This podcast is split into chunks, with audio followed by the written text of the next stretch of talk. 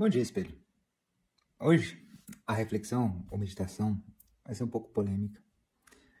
Tava passando na em alguns sites na internet e acabei me deparando com uma campanha Leia a Bíblia do início ao fim. E vários relatos de pessoas que leram 20, 30, 40 vezes a Bíblia. E eu fiquei pensando, para quê? Por quê? Qual o motivo? Não consegui chegar numa, numa justificativa lógica no, dessa campanha. E aí eu vou colocar os meus argumentos para que a gente possa refletir em conjunto e evitar as fake news ou evitar o desconhecimento.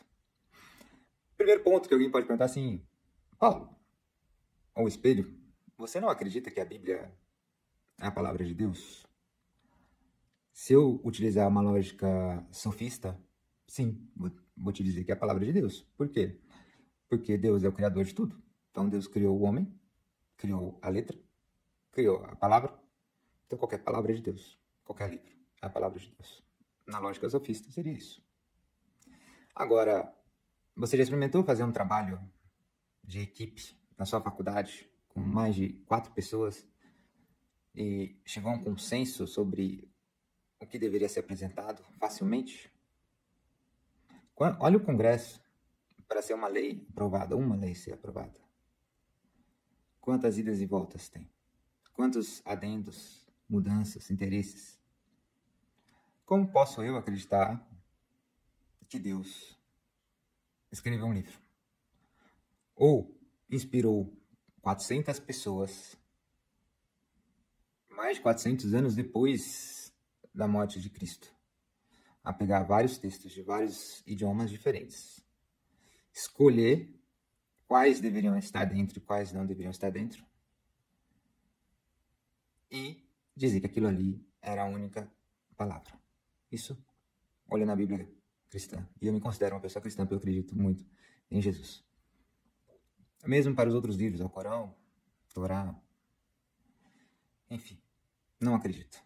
Não acredito que o ser humano, ainda mais 400, estimativa do Conselho de Carta, tenham sido é, honestos intelectualmente na composição dos livros. Muito menos que eles tenham feito isso sobre a orientação exclusiva de Deus. Acho que há interesses políticos fortes. Acho que há interesses de contenção. Acho que há necessidade de colocar regra, de impor várias coisas e excluir textos que não, que poderiam gerar controvérsias. Isso é o primeiro exemplo. Para mim, aqui já mata a questão né, do porquê eu não acredito que seja a única palavra de Deus ou a palavra de Deus como um livro apenas. É... Outro exemplo é por que, que Deus destinaria de 1.200 páginas mais de 40 para falar nomes? Ele queria que a gente hoje em dia tivesse nomes para colocar no, inspiração para colocar no, nos nossos filhos.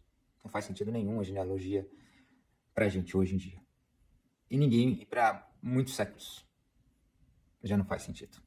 Talvez lá no início, nos primeiros anos, para se datar algo, fazia sentido. Então, aí já tem outro ponto. Primeiro, o Velho Testamento e o Novo Testamento se contradizem em vários pontos. Eu, se fosse por mim, só leria o Novo Testamento, porque na minha concepção cristã é a palavra que eu gosto de ouvir, de ler e que faz sentido para mim, porque pois fala do amor de Cristo.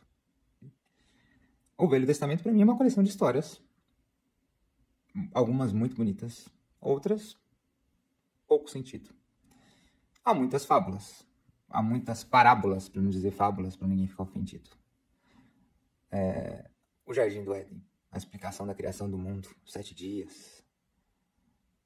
Vocês acham mesmo foi dessa maneira,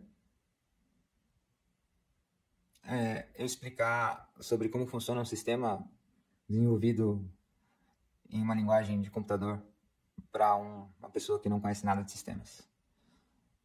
Se eu falar quais são os códigos, quais são os algoritmos, você vai entender? Não. Então eu vou te simplificar da maneira mais fácil, que você entenda. para mim, a história do Gênesis é uma, uma simplificação bem abstrata do que de fato aconteceu na criação do mundo. Tal como o Apocalipse. Muitas pessoas ficam tentando decifrá-lo, identificar quem é a besta. Para não ser maldoso e não falar que a besta é você. Hum, se fosse para a gente saber, estaria bem claro. Não, no momento certo, acho que as pessoas vão entender o que está escrito.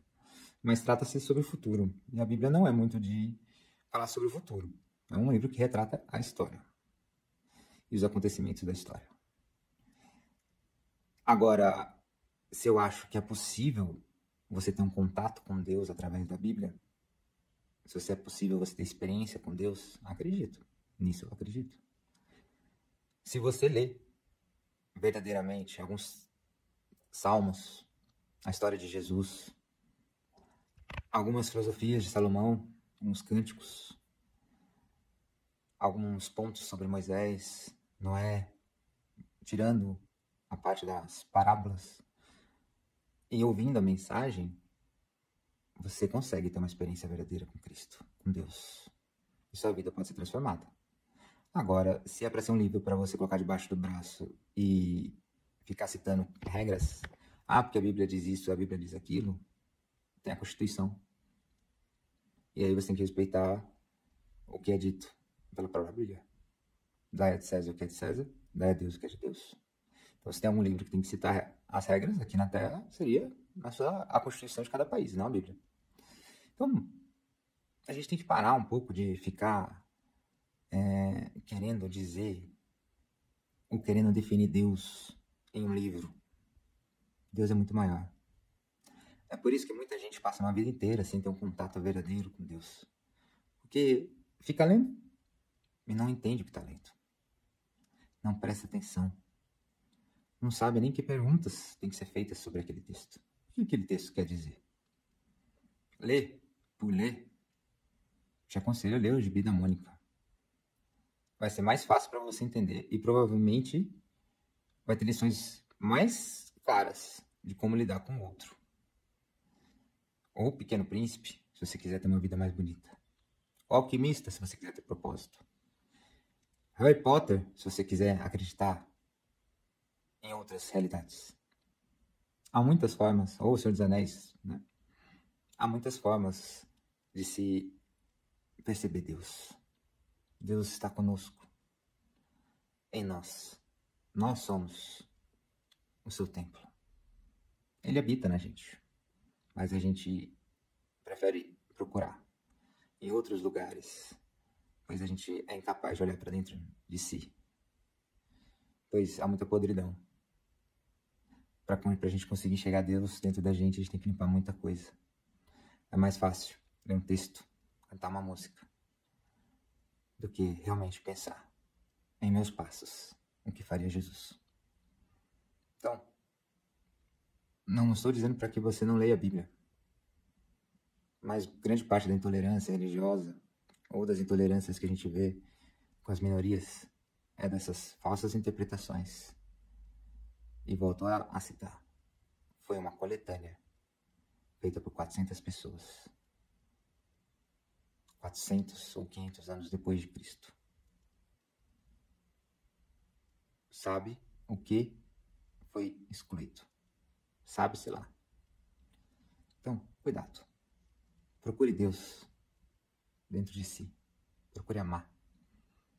Procure ler e entender sobre Jesus e ouvir as suas palavras verdadeiras.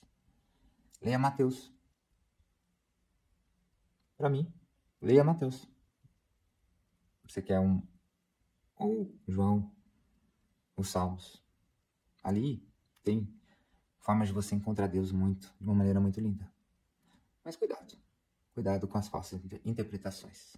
E cuidado com pessoas que se dizem pregadores de diversas religiões, que pegam um texto e o deturpam para sua própria vontade, para seus próprios interesses.